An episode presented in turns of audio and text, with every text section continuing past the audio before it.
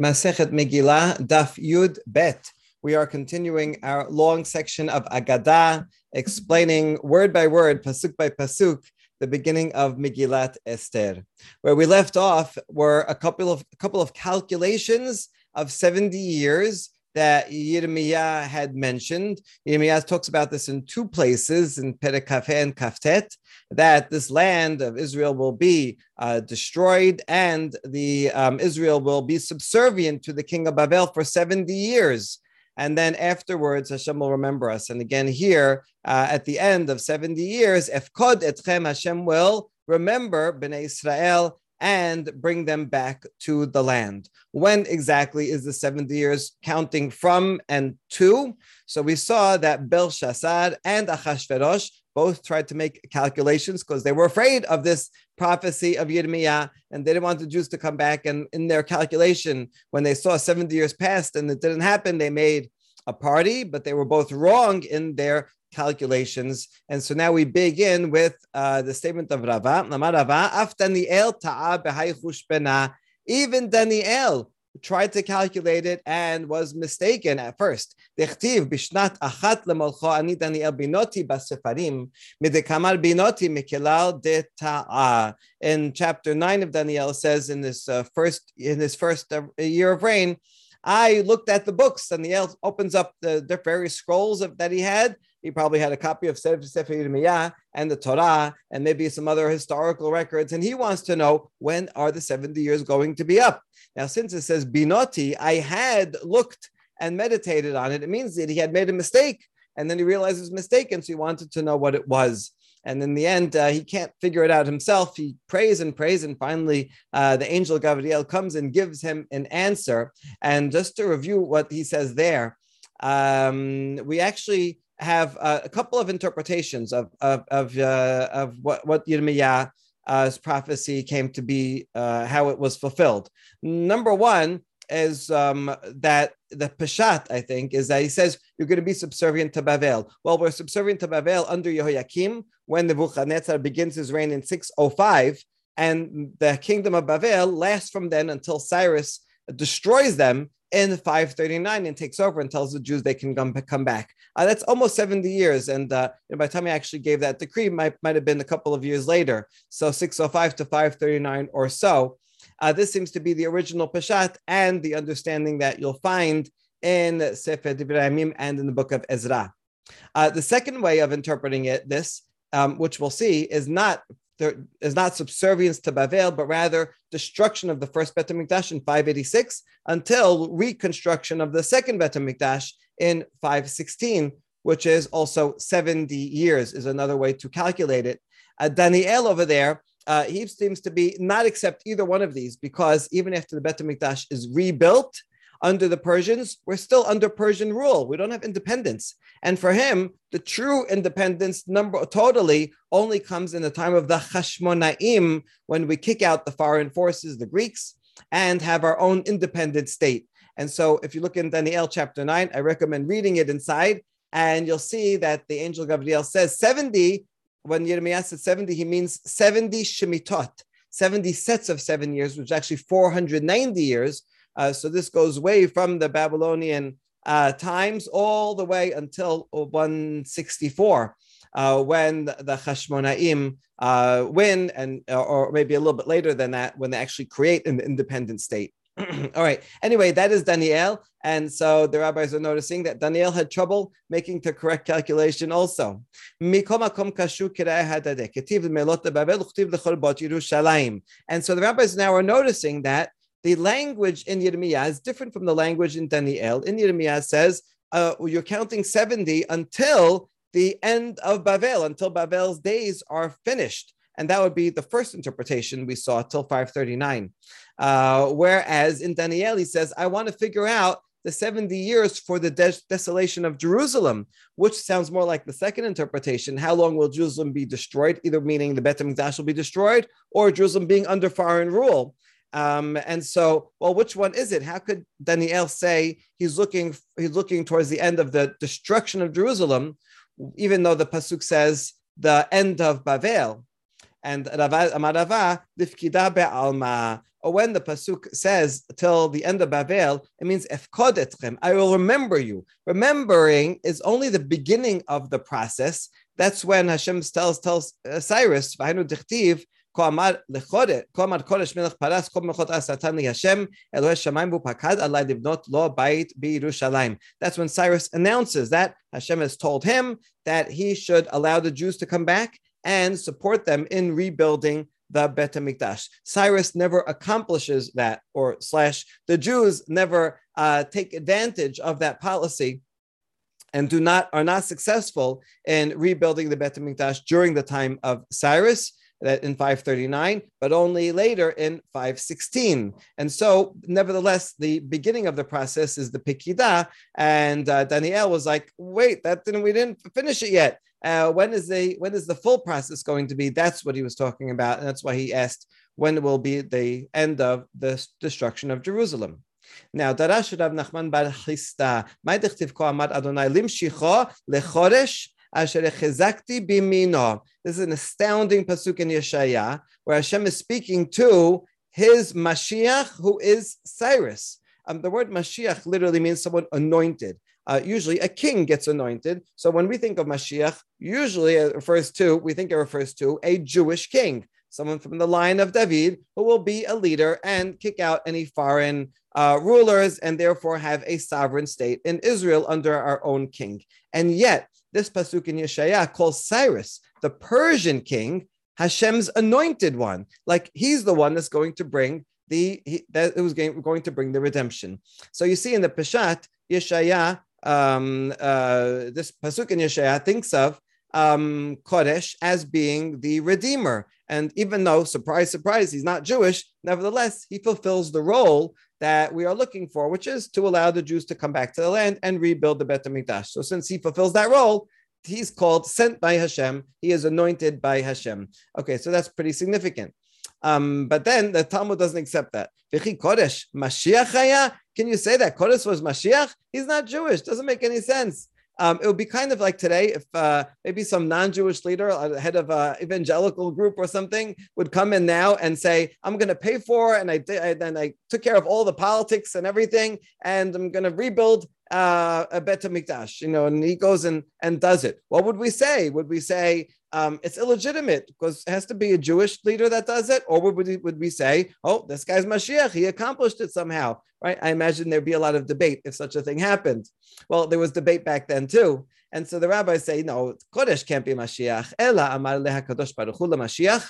Kobel ani lecha al Koresh ani amarti hu yivne beti So the rabbis are rereading the pasuk and says, Ko Hashem kama. Hashem told the Mashiach, whoever the Mashiach was, and he said about Koresh, regarding Koresh, Hashem said to the Mashiach, I have a complaint about that guy, Koresh. You know, I told him to build the Bet HaMikdash, and he designated someone else to do it. He gave out he gave out the responsibility to someone else. I said, "Who yivneh?" And he said to told the Jews, "Hey, anybody want to go and build it?" No, he should have done it himself. When something is important to you, you take it upon yourself. And so that way, by putting the comma here, Koresh is not the Mashiach himself.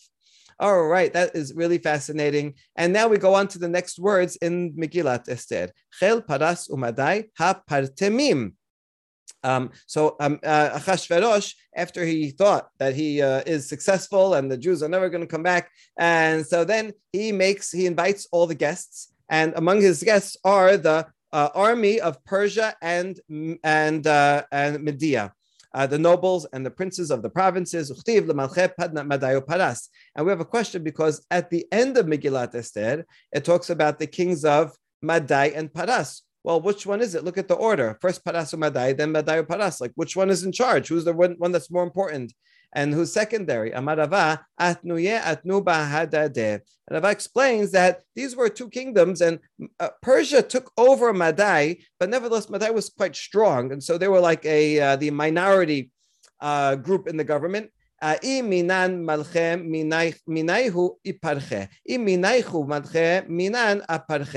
And so they they made a deal with each other, and they said, "Listen, we, uh, however, whoever is going to be the, the government, whoever becomes the king, then the other party, the other group, will be the ministers. And if you become the king, then we will be the ministers. So that way, there'll always be a balance of power between Paras and Madai. And so at the beginning of the Megillah, Paras was uh, was the king, Madai was secondary, and then they had a new election. I didn't have elections, but however, they uh, appointed people. Uh, Madai became more uh, the king, and Paras got the secondary position.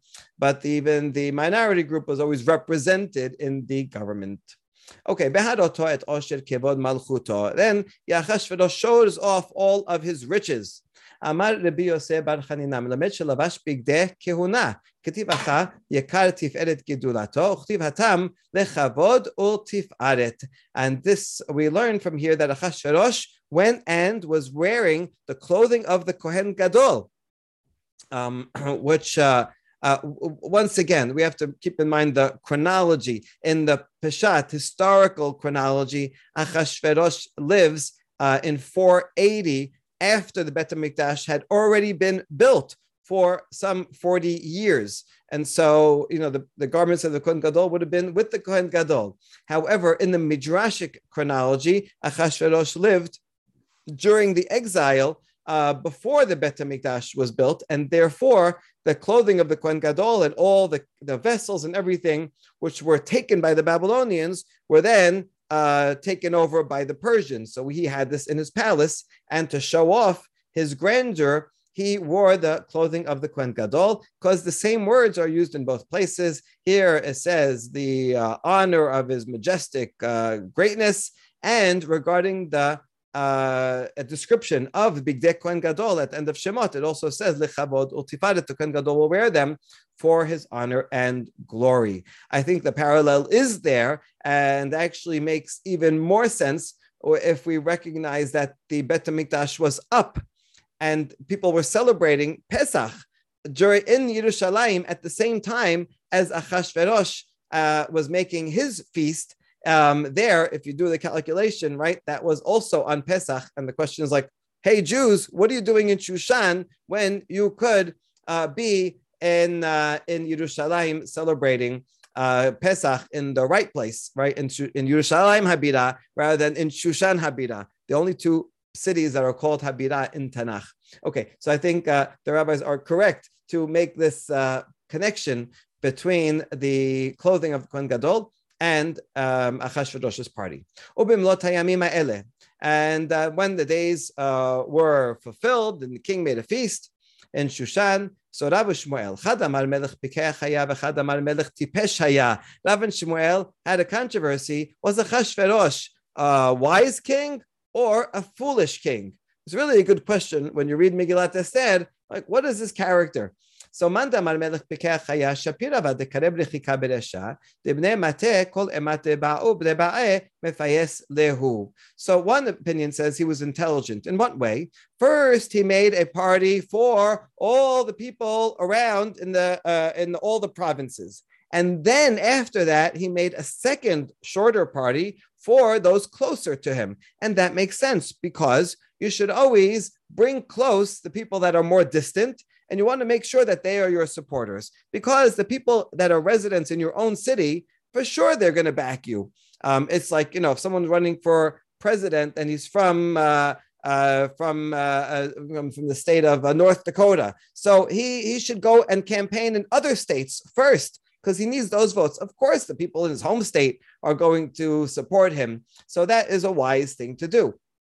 ומאן דאמרתי פשעיה, די באי לקרובי בני מטה ברשע, דאי מרדו בהנח, and others says, no, he's foolish because he should really do the other thing, other way around. First, he should invite the residents of his own city, make sure to solidify your base and only then go outside. Because if others will, will rebel, the outside ones will rebel against him, you want to make sure that those closest to you will defend you. So better to do your base. And he didn't do the other, he didn't do that. So therefore, he's foolish. Okay, good. Two uh, different opinions about um, uh, how to uh, how to run for office. Okay, שאלו תלמידיו של את רבי שמעון בר יוחאי, מפני מה נתחייבו שונאיהן של ישראל באותו הדור כליה?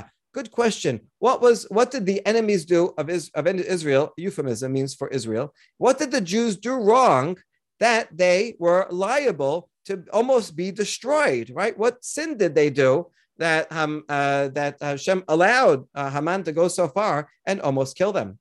Amar lahem atem. Rabbi Mordechai says, "You tell me, what do you think, students?" Because they uh, benef- they benefited from the uh, meal, the the uh, party of that evil person of Achashverosh. What are you doing at this party? A crazy drunken party, right? It's not appropriate, right? You shouldn't uh, you shouldn't have been there, and therefore, since you were there, okay, you throw your lot into Achashverosh, will be your king. You'd rather he be your king than Hashem. Uh, so that they got what was coming to them. Um, however, Rabbi Shimon uh, rejects that. Then only the Jews of Shushan should be should have punishment. They're the only ones that attended the party. What about the Jews far away? Hodu and Kush, what did they do? They didn't attend the party. So why should they be included in the threat of destruction of Haman? So the student said, okay, tell us the answer. We asked you in the first place. So we don't know. the reason is because the Jews everywhere uh, bow down to the idol, bow down to idolatry. Um, and that might be referring to in the time of Nebuchadnezzar. We know Daniel and his friends didn't, but everybody else, they were assimilated uh, into the common culture religion, and that's why every, that applies everywhere. Okay, interestingly, the Bishop Bar Yochai's opinion here may relate to something he's going to say in, uh, in a few dapim, uh, in 19 actually, where he says, uh, there's machloket. When do you when uh, what, how much of the Megillat Esther do you have to read? Do you have to read all the way from the beginning? And Rabbi Shimon says, no, you only have to start have to start from Bailaila Ahu, when Achashverosh couldn't sleep. In other words, from the turning point when things start getting good. You don't have to read the whole beginning of Megillat Esther. That's just incidental background. You don't need to know it. And that would make sense with his opinion here, because according to Bishman Bar Yochai, the background, the reason why they deserve were deserving was because of general idolatry that they were doing, not because they were sitting at the meal with Achashverosh. Whereas, according to the students here, uh, the background story is necessary. And that's why we today, we start from the beginning of the story when he was making a party. That's the essential background to say, why were they deserving? Because they sat in that party. Mordechai doesn't think that that was the reason why they were deserving, and therefore says, you don't have to read that part. Okay. So then the student said, wait a thing, is there favoritism here? Why were they saved? Why were they saved? If in fact they followed idolatry, then the Jews should get the same uh, fate as other idolaters, and they shouldn't be saved. אמר להם, הם לא עשו אלא לפנים, אף הקדוש ברוך הוא לא עשה עמהם אלא לפנים, דהיינו דכתיב כי לא אינה מליבו. No, no, the Jews, they didn't really do idolatry in their hearts, they only did it to show, right? They didn't want to stick out, they don't want uh, people to uh, to make fun of them or for the government to uh, put, get them in trouble. And so they did idolatry for show just to fit in, but they didn't believe it themselves. So therefore, midah keneged midah, Hashem made a show of almost killing them, uh, make having this decree upon them, but knew that never would, never was going to really happen. And uh, we support this from Pasuk Necha that he does not Hashem does not afflict from his heart. Right, didn't mean it from in his heart. Uh, this is just uh, like a scare tactic uh, to say, you know, look, almost okay. We got the message, we got the warning, and uh, we uh, we we will uh, repent and change our ways. Good. Now the king made a party in the court of the garden of the palace. Uh, so uh, that's a lot of different places. Which one was it? Rabu Shmuel Chadamar. We're going to see three opinions about this. Uh, there were the, the guests had, uh, had different passes depending on their stature. Those who uh, were worthy of the courtyard, they went to the courtyard. Those were more important, went to the garden. Those even more important, they got you know a special invitation that said you can come to the palace, and that's the three different places that the party was. And the second opinion says, first he invited them to the courtyard, but there were a lot of people, it couldn't fit. Then he said, okay, open up to the garden. Still couldn't fit. And then he had to open up to the palace. And finally, all his guests fit. במתניתה תנא או שיבן בחסר ופתח להן שני פתחים, אחת לגינה ואחת לביתן. And the third interpretation is that um, he opened up the courtyard that he put them in the courtyard, and the courtyard itself was open in two entrances, one to the garden and one to the palace, and that way they could access everything. Good. The next phrase says Chur karpas utchelet. Uh, the the party was decorated with all of these fine uh, cloths, um, different colors, techelet, sky blue, maichur. So what are what is this referring to? Lavamad hore hore. Chur refers to uh, something with holes in it well, usually you don't want to have hole, holes in your clothing. But it's referring to some kind of fancy lace. Um, and so that was uh, decorative, de- decorative at the party. Shmuel melat lahem. Uh, these were carpets of white wool, very beautiful. Karpas Amar uh, Bar Karim Shel Pasim. Uh, Karpas uh, is a, um, putting actually two words together. It means cushion made out of velvet. I'm imagining the Jews uh, showing up to the party and feeling the cushions and saying, What is this? Velvet? Al kesef amud mitot zahav b'chesef. And furthermore, there were rods of silver rods and pillars of marble and couches of gold and silver. Uh, Tanya. Rabbi Yehuda Omer, lechesef lechesef zahav lezahav. So which one was it? Were the couches made out of gold or silver? And he says, well, it depends on your class. If you're very important, you got gold. Otherwise, you got silver. It'd be indicated on your on your um, uh, invitation which one you're from. No, you can't have that. You can't have some people at the same party on different types of chairs because then they're all going to be envious. The people that you invited, oh, you're only a silver guest, right? And we say, oh, that's that's how you treat me. They're going to get upset. He's gold. I'm better than him. Rather, these couches were made with uh, the out of out of silver, but the feet of the couches were had extra ornaments and they were made out of gold. Bahat vashesh amar Rabbi Aseh. Abanim. Uh, the pavement was made out of bahat and, and, and marble. So what does this word um uh, what does this word mean? Bahat uh, means that the uh, these were precious stones that were uh, uh, would ingratiate themselves on their owners. The owners would get pleasure out of having them because uh, there were such special stones. Pasuk in Zechariah says, um, uh, stones of a crown glittering over his land. So um, this word mitnosesot sounds like mitchotetot, similar word. And the point is that they're glittering and make people happy. Vedar vesocharet. And also these two other um, types of material. Rav Amar dare dare. So what are these? Rav says it means rows and rows. There were nice, beautiful patterns uh, on the floor made out of these uh, marble and precious stones uh, in rows and rows. Shmuel Amar Even Tovayesh Hayam Shmuel says there's a certain precious stone out uh, in the in the in the harbors of the sea uh, and on islands, um, and it's called dara. and he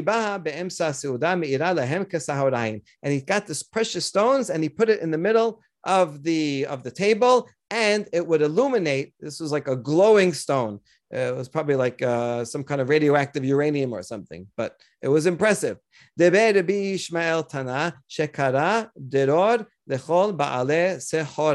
it's called that because um, he proclaimed a remission of uh, for all the merchants that they didn't have to have to pay taxes. So Deror, right? He made a uh, made a special holiday and uh, so that of Socharet, right? Deror of all those that are Socher, all the merchants, and so everybody was happy not to have to pay taxes. shonim And then he says that Achashverosh gave everyone to drink in vessels of gold and vessel uh, and vessels of various kinds, shonim. So we ask about the pasuk. Mishunim mi It should say, if you want to say different vessels, say mishunim, right? Very different from each other. Why shonim? אמר רבי עשתה בת קול אמרה להם ראשונים כלו מפני חלים ואתם שונים בה. So the Rabbi explains shonim from the language of second, uh, repetition. And uh, an echo, divine echo came out and said, an earlier generation, that of Belshazzar and his feast, remember that? Right? They brought, he brought, he counted 70, and then he brought out all the vessels of the Bet HaMikdash, and he got, got destroyed because he did that. And the echo, divine echo says, and you, now you're going to do the same thing. So kelim shonim is a repetition of a sin of bringing out the temple vessels. V'yen malchut rav, the royal wine was in abundance. Rav means a lot. Amar Rav, but the sage whose name happens to be Rav, well, his name was really Rav Abba, and just call him Rav for short it says, Melamed shekol echad v'echad yain shegadol mimenu b'shanim. Rav can also mean elder, right? Like ve'rav ya'avod sa'ir. And so he says that the wine was aged. It was aged. Every got, everybody got wine that was older than he was, right? And so if you were 35 years old, you got 36 year old wine. Vehashitiyah chadat and honest. The drinking was according to the law and no one compelled okay, this is, uh, I think, supposed to be a, a funny uh, pasuk that they made a law about drinking. And the law is that you can drink whatever you want. Like you need to make a law. That's the same as making no law, right? Um, it was, uh, it's a, making a parody of the Persians uh, who were so bureaucratic that they made laws for everything, even things that are don't make sense. Okay, anyway, my chadat, but the Gemara wants to know what does it mean, a law of drinking?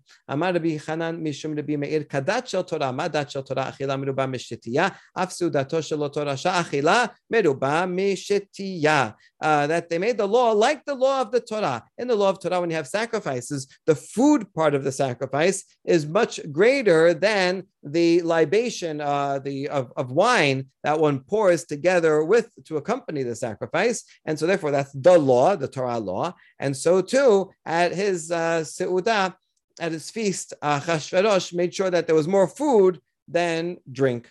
And it's a funny comparison, um, but once again, kind of uh, reminding us of that comparison of like, you know, what are you doing here having the meat and wine in Shushan when, you know, Korban Pesach is uh, waiting for you back in Jerusalem. So, uh, interesting comparison between the two. You're following Achashverosh's law rather than the Torah's law. And honest, Amar Rabbi Elazar Melamed Shekol Echad Ve'echad Hishkau Miyen medinato. Right? There's no one to compel. What do I mean, how? Why would you? Why would it be a compelling to to drink? Um, I assume if they came to the party, they all they want to drink. The point is that everybody had the wine that they liked. They had wine from every country, so that if you come from Hodu, we have Hodu wine here, so you can feel right at home. Uh, sometimes when people travel, they want to find try out different things, but some people they just always like the thing that they're used to. So you weren't weren't forced to drink from the local wine. He had wine from everywhere. Kirson ish va'ish. Amar Rava lasot kirson Mordechai veHaman. Mordechai dichtiv ish Yehudi. Haman ish sar ve'oyeb. And at the party, he wanted to make everybody happy according to every man's pleasure. So that's the pashat that everybody had whatever they asked for, whatever they needed. Um, but uh, Rava learns ish va'ish is referring to specific people, Mordechai and Haman. They were uh, officials in the government and attendants, and so, uh, no matter who you were and where you were from, uh, you would follow what uh, these uh, attendants wanted, even though they were opposite people, uh, because they're both called Ish uh, Yehudi and Ish Sar ve'oyev. And so there you go. That's the two. Uh, that's the two ish va'ish. Um, simple meaning is that. Uh, point is, my here might be that even two enemies like Mordechai and Haman, they got to the feast and everybody was happy, everybody got along, even people that would have been enemies, uh, like Mordechai and Haman. Um, okay, Maharsha has a fun explanation that Haman wanted, uh, Mordechai wanted everything to be kosher, and Haman said, Esther wanted everything to be unkosher, and so they had to make everybody happy at this uh, at the seudah. Kam Vashti Hamalka Astam Nashim Bet Hamalchut. Now Vashti also made a, her own feast for women in the royal house. Now we wonder, what do you mean in the royal house? She should be in the woman's house, right? There's separate head, uh, um, uh, uh, quarters where only the woman would be. That's where she should be, not in the main palace.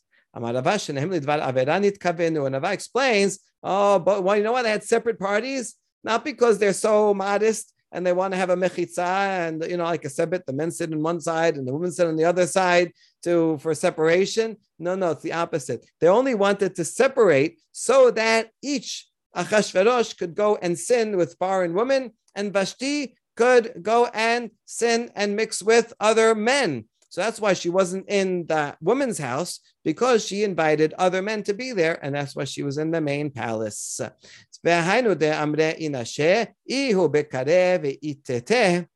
Bebusine. This is the popular expression that say he with pumpkins and she with zucchinis. Uh, the point of the uh, this uh, funny phrase is that when you see a guy who's a low life and and cheating in his marriage, um, and you say, "Oh, too bad for his wife." You know what? Sometimes you look and the wife; she's the same way. They're fit for for each other. Each one likes their vegetables. Each one is they're both cheating on each other.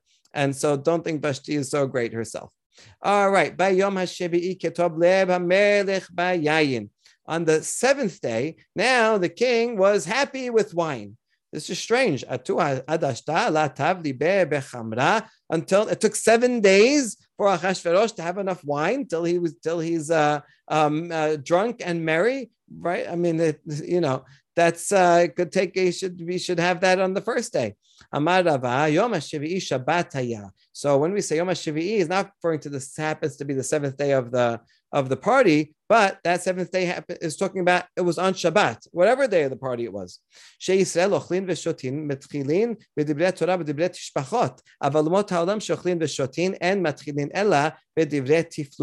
On Shabbat, the distinction between the Jewish people and the non-Jews was apparent. During the week, However, you don't know who's who. Everybody's sitting there and drinking. But on Shabbat it's different because the Jewish people is true. Well, we eat and drink on Shabbat, but first we uh, we start with Divrei Torah and we sing some piyutim and pizmonim, and so we elevate the food and drink to uh, add to the joy and holiness of Shabbat. But other nations of the world, when they get together and party, they just start off with um, li- li- licentiousness. Um, you can kind of compare the the uh, uh, secular New Year's to the Jewish New Year, right? Secular New Year is just getting drunk and nonsense. Uh, whereas the Jewish New Year, we also on Rosh Hashanah we eat and drink, right? Beautiful uh, parties, but we're getting together with family, and first we spend a long time in uh, in Bet Knesset and pray, and we have Divrei Torah and classes and singing, and so we can elevate the material to the holy right? Very beautiful, very important the Rasha. And that's the point. On the seventh, on Shabbat, that's when the king's uh, negativity was highlighted on the background of the way that the Jews um, celebrate. And this is what happened at the uh, feast of Achashverosh. It's like he's so evil, we don't want to say his name, that evil person.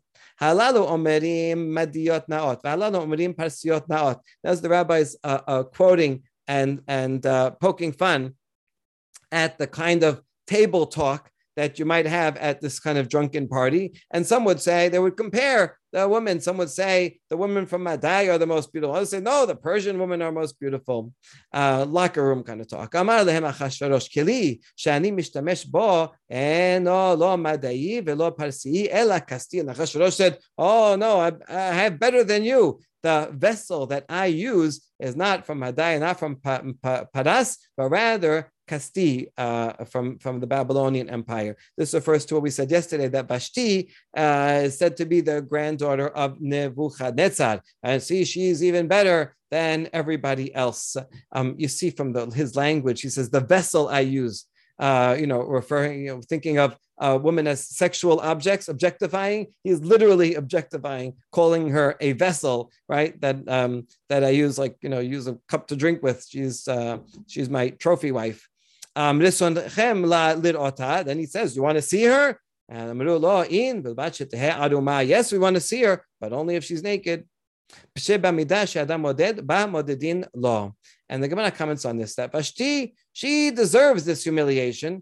מידה כנגד מידה. מלמד שהייתה ושתי הרשעה מביאה בנות ישראל ומפשיטן ערומות ועושה בהן מלאכה בשבת. You know, Vashti used to do, she would get a young Jewish, young Jewish woman and make them uh, strip naked and force them to do, uh, to violate Shabbat, right? To violate Shabbat and do it in a, in a disgraceful way. והיינו דכתיב אחר הדברים האלה, כשור חמת המלך אחשורוש זכר את ושתי ואת אשר עשתה ואת אשר נגזר עליה. כשם שעשתה, כך נגזר עליה. Because uh, they're learning this from a dirasha, at the next day after the king got sober, he remembers what he remembers Vashti and what she did and the decree against her. So there's a parallelism between what she did. What do you mean what she did? The Peshat is that she didn't, she refused to come to the to the party. And in Peshat, Vashti is a very neutral character, right? You know, she doesn't do it. She's having her own party, and she's actually uh, in a way admirable. She doesn't give in to the uh, the king's um, uh, uh, uh, uh obnoxious demand. um, but the Midrash portrays her as the most evil, and so what she did oh, it's not that she just didn't come. She um, used to torture uh, Jewish woman, and therefore she got midah keneged midah. On Shabbat too, seventh day. But malka vashti, and she refused. Mikadi perisata habai. Damar mor shenehen devar averan kavenu mai tamala atai. Okay, so now that we already we just uh, made Vashti into this uh, this uh, terrible um, uh, licentious person, so then we say since she was so so immodest, why did why why did she care? Why did she say no? So her whole point, she made a whole her whole own, own party in order to sin. So why didn't she come naked? She's the type of person that would that would uh, have no problem, not be embarrassed about that. So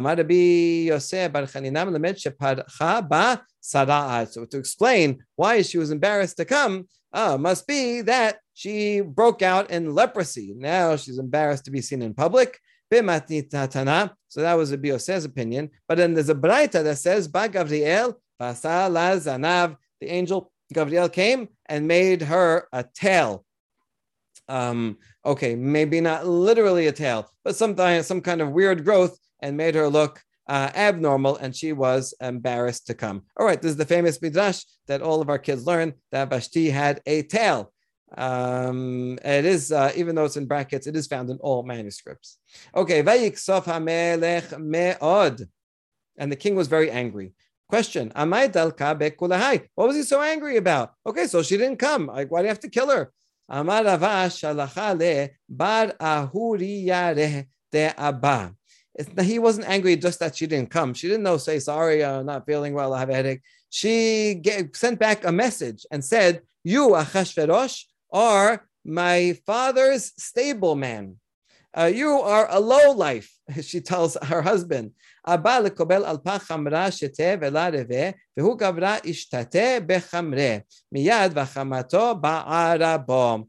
number one, you want me uh, assuming that Vashti's grandfather is uh, is, is Nebuchadnezzar, right? So then the point is Nebuchadnezzar, uh, uh, Nebuchadnezzar at that time was higher up, and so this uh, Persian would have been, uh, you know, a lower lower status, just a servant there.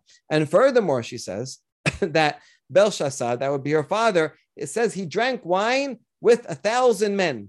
Now that could mean just he had a large gathering, but here they interpret it to mean against a thousand men. He drank as much as a thousand people, and he held his liquor. And uh, yet this guy Achashverosh, he has a little wine, and already he's senseless and he's uh, all out, out, out of sorts. Says, yeah, you can't even hang, handle your liquor. That's what she told him. And so, yeah, that would be very upsetting uh, to him. Um, okay. And uh, yeah, here explains Vashti belonged to the royal Babylonian family. Chashva descended from the uh, different dynasty, what that was subservient to, to, the Babylonians. and that's why he calls her uh, him a stable man. All right, so she sent back not just no, but insulted him doubly. So that's why he was so upset. So then the king, uh, after this is now going back, when he uh, when she refused to come, he said, "What do I do about this?" So he wanted advice from his wise people. So who are the chachamim that he asked advice? What should I do to my to who refused to come? And said, "Chachamim rabbanan." He went he went to the rabbis to the to, to, the Jewish sages at the time and asked them, Yodeh Haitim, how do we know that they're Jewish sages? Because it says those who know the times, they know how to calculate the calendar. The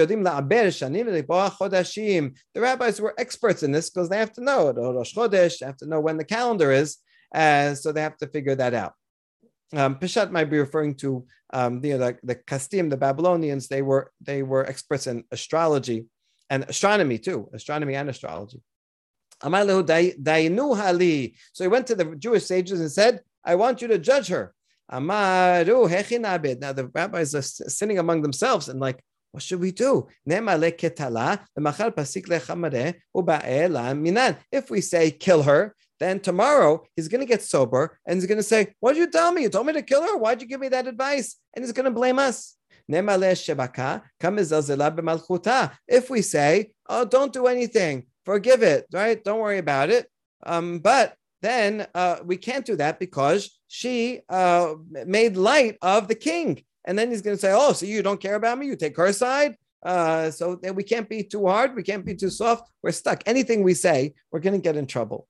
אמרו לו, ביום שחרב בית המקדש וגלינו מעשינו נטלה עשה ממנו, ואיננו יודעים לדון דיני נפשות. And so, instead they uh, passed the buck and they said, listen, uh, from the day that our Bet HaMikdash was destroyed and we exiled from our land, we have no wisdom anymore. We're going from place to place. We can't sit and, and think properly. And so we don't have the possibility of judging capital punishment. And you're asking a capital punishment, is she deserving of death or not?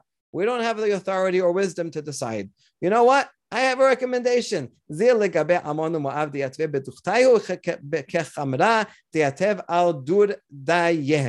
and ask Ammon Moab. They are remained settled in their place like wine that is settled on its lees. If you leave wine for a long time, uh, the um, uh, little uh, pieces of it go and settle on the bottom. And Ammon Moab, they've been there for centuries and centuries. They never moved around. And so they are more settled in their minds. Go ask them.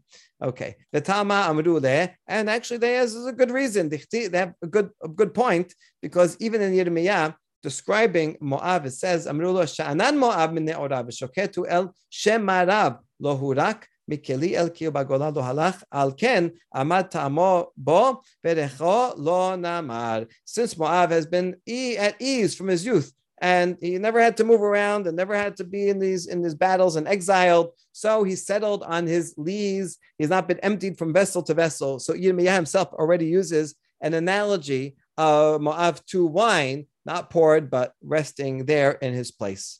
Miyad bakarov elav kashana shetar admata tarshisho echavshosh takes the advice and he goes and finds uh, these uh, Moabite advisors and it lists their names.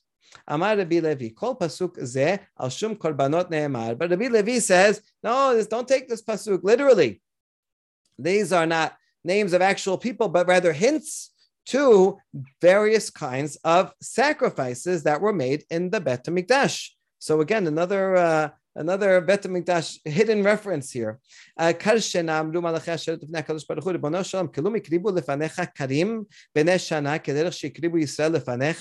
I wonder if maybe it's because it's Aramaic, right? And uh, uh, um, uh, so the angels are somehow speaking Aramaic. Or anyway, um, So they told um, actually angels don't know Aramaic. All right, whatever. Uh, so the angels come before Hashem and they're pleading on behalf of um, on behalf of Bnei Israel. And they say, Hashem, why are you uh, persecuting the Jews, right? The other nations, did they ever offer to you lambs uh, from uh, that are one year old, like the Jews have offered to you? So be have mercy on them. Shetar, uh,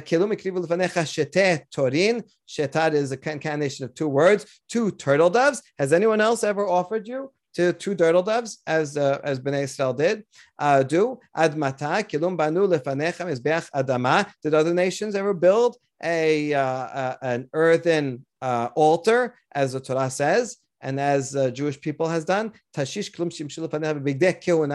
Tarshish Has any other nation served you with the clothing of the of, of the Kohen Gadol, who has the various jewels, uh, precious stones on his breastplate, including Tarshish? That's one of the names. Meres, kilum mersu bedam lefanecha. This means to mix. Has any other nation mixed the blood for offerings? Marsena kilum mersu b'menachot lefanecha. Uh, also sounds like to mix. Has any other nation mixed the um, meal offerings? Memuchan, kilum achinu shulchan lefanecha.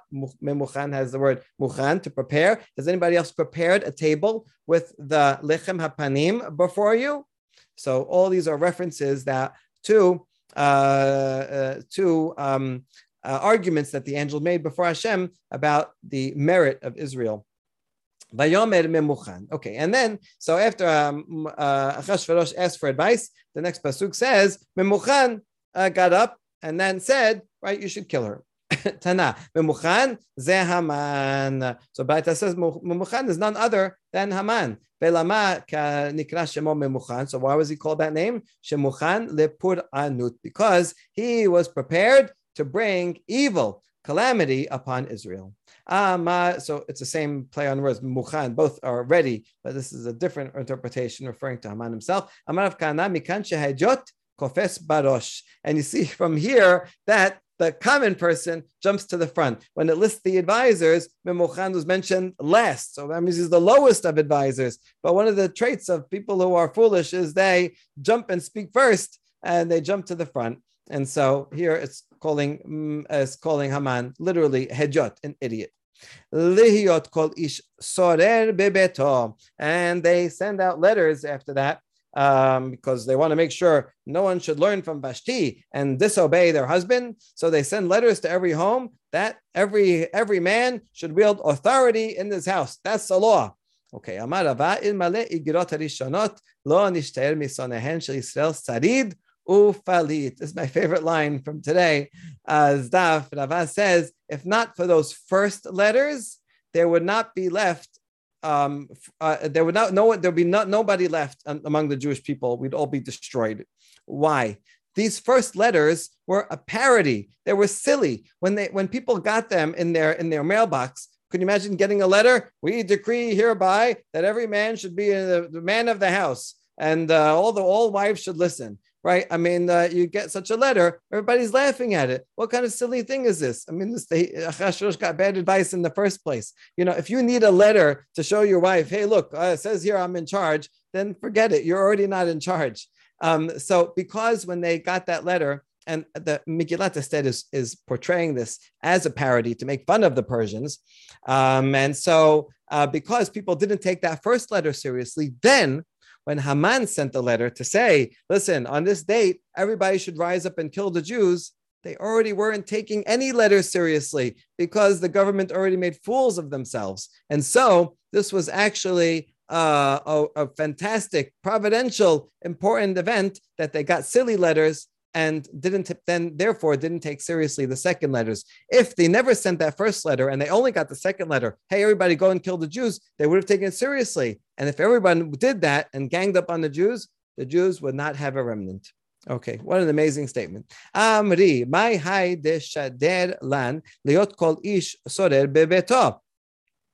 Um, they didn't take it seriously because when they got the letter, they said, What is this letter? Every man should have an authority in his house. Bishita, of course. Afilu korha bebete even a weaver, who's the lowest uh, uh, type of occupation. So when he gets together with other men, they say, "Ah, oh, weaver is nobody." But in his house, right? Everybody's every man is the king of his uh, palace. ויפקד המלך פקידים, אמר רבי, מאי דכתיב הכל ערום יעשה בדעת וכסיל יפרוש, יפרוס איוולת. So Achashverosh says, listen, we have to find, to find a new wife. And so he appoints officers to go and say, I want you to gather all the maidens uh, everywhere to come here. On that, Rabbi says, a quotes a pasuk in Mishle that says, someone who is wise acts, acts uh, with uh, knowledge. but a fool person acts with stupidity. Let's see how this what, what this applies to. Kol adam yaseh bedat ze David. Tichtiv vayomru lo abadav yevakshul adoni hamelech nara betula. We're contrasting David when he was old and he was cold, and um, they said, "Hey, let's." Um, uh, his servant said, "We will right. Let there be a search for the master for a young maiden to uh, be your consort."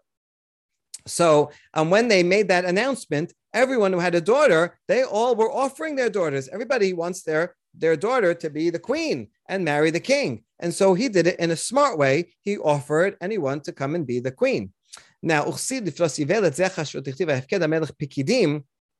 but Achashverosh in a stupid way, he went and said, "I want you. I want to gather all the maidens, and um, and the, the difference is that Achashverosh was clear that his intention was that he was going to sleep with every single one of them, try them out. Now, no father wants that their daughter to be in that position, to be taken by the king, uh, and then and then returned. Now use goods. Now that difficult for them to get married because only one is going to be chosen. Whereas David did it in a smart way. He would go and find the nicest, the, the best woman, and she will become king, and everybody else will go home, and then nothing. David only slept with one uh, the one who will become queen. So everybody wanted their daughter to be queen. Nobody wanted their daughter to be used by Achashverosh and then sent home as a loser. So koman davar it mine. So therefore, and Achashverosh, anyone who had uh, uh, an unmarried daughter, they would hide her uh, so that she wouldn't go there.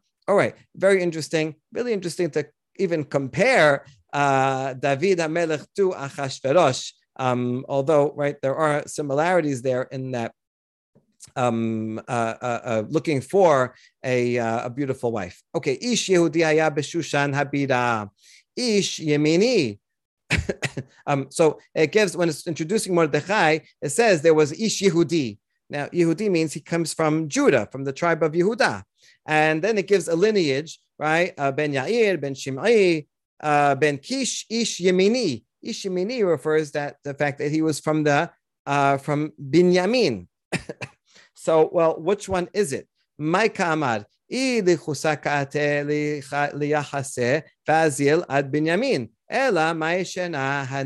our first question is, what you want to tell us his ancestry? Fine, then tell us his ancestry and go back to Binyamin but you're not going all the way back to Binyamin. You're only quoting a couple of generations. So what's the what does it mean that he was Ben Yair, Ben Shim'i, Ben Kish, right? What is the significance of those three generations of uh, ancestors? Tana kulan al shemo nikreu. And the answer is these actually were not his father, grandfather, and great grandfather, but rather sometimes you say Ben something, like you say Ben Torah. This doesn't mean his father's name was Torah. When you may say that, you say this person loves Torah and learns it. That's why we call him uh, Ben uh, Ben Torah. Um, so Ben Yair refers to Ben Sheir and Ahem Shah Israel Bitfilato. That Mordechai was someone who lit up the eyes of Israel through his prayer. Ben Shimi Ben Sheshama El Tefilato, a son who uh, Hashem heard his prayers. Ben Kish, She Kish al Share Sham Rachamim, Veniftechu Lo, Kish that he knocked, he Kish on the gates of mercy, and they were open to him. This is really interesting because if you look throughout Megillat Esther, you will not find anyone praying.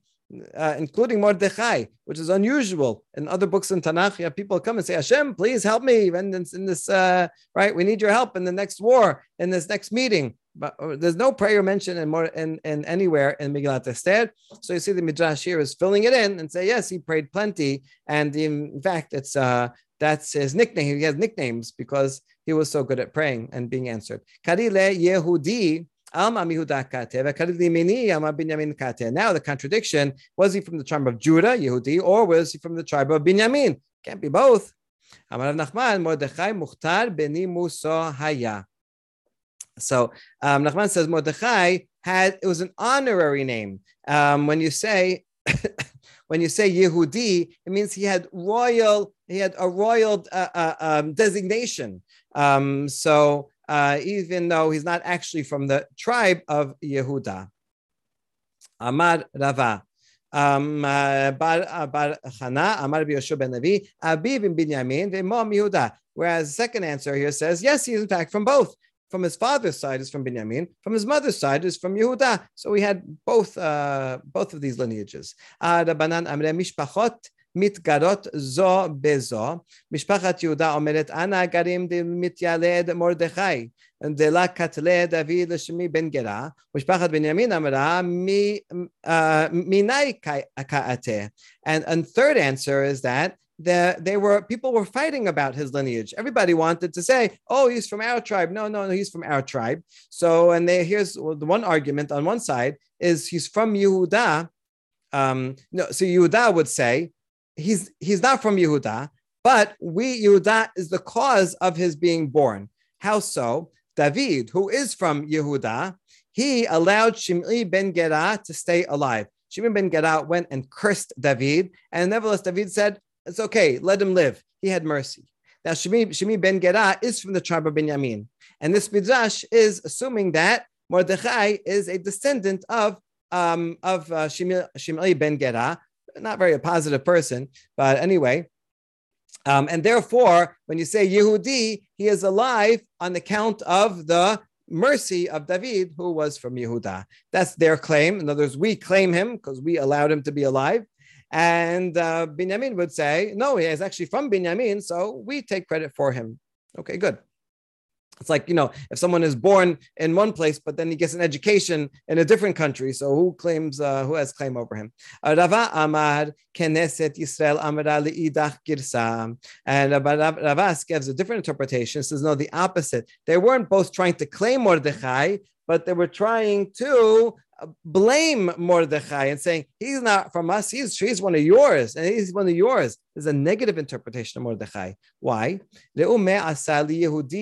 ומה שילם לי ימיני? מה עשה ליהודי? דלה כתלל דוד לשמעי. דתיליד מיני מרדכי דמקנא Haman. So, um, so one side would say, look at what this Yehudi has done, and um, and what the Binyami did also bad. What do you mean that the Yehudi did? Well, that's talking again about David, who didn't kill Shim'i, he should have. He should have given the death penalty. And if he did, if David did kill Shimi ben, ben Gera, then Mordechai would never have been born. And that would have been good. Why good? Because look at what Mordechai did. He, he's the one that incited Haman uh, to be jealous and to decide to destroy the Jewish people. Mordechai, according to this, made a mistake. Why didn't Mordechai just bow down to Haman? Haman is the second in command. He says, Everybody bow down to me. So what's the big deal? You know, it's not, it's not there's no prohibition in bowing to a person. You go to Japan, everybody's bowing to each other. So what's the way of saying, showing your subservience? So Mordechai, because of your own personal pride, you got Haman angry, and now we're all going to be destroyed, right? You put the whole nation in at risk and in peril. Better that Mordechai wouldn't have been born. He's from you guys. He's from Yehuda. Yehuda. Umashilem li yemini agag titli mine haman Israel. And others would blame Binyamin. Who is that? Who are they blaming? They're blaming Shaul, because Shaul should have killed the king of Amalek, Agag, and now, because he didn't kill him, now Haman was born, and Haman's the one that's directly causing the people suffering. And so when it says uh, Ish and uh, Ish and Ish Yemini, they're both both tribes are blaming each other. Your guy, your ancestor is the one that caused this problem. Your ancestor is the one that caused this problem. And really fascinatingly, um, blaming not only Haman but Mordechai himself who should have just bowed down.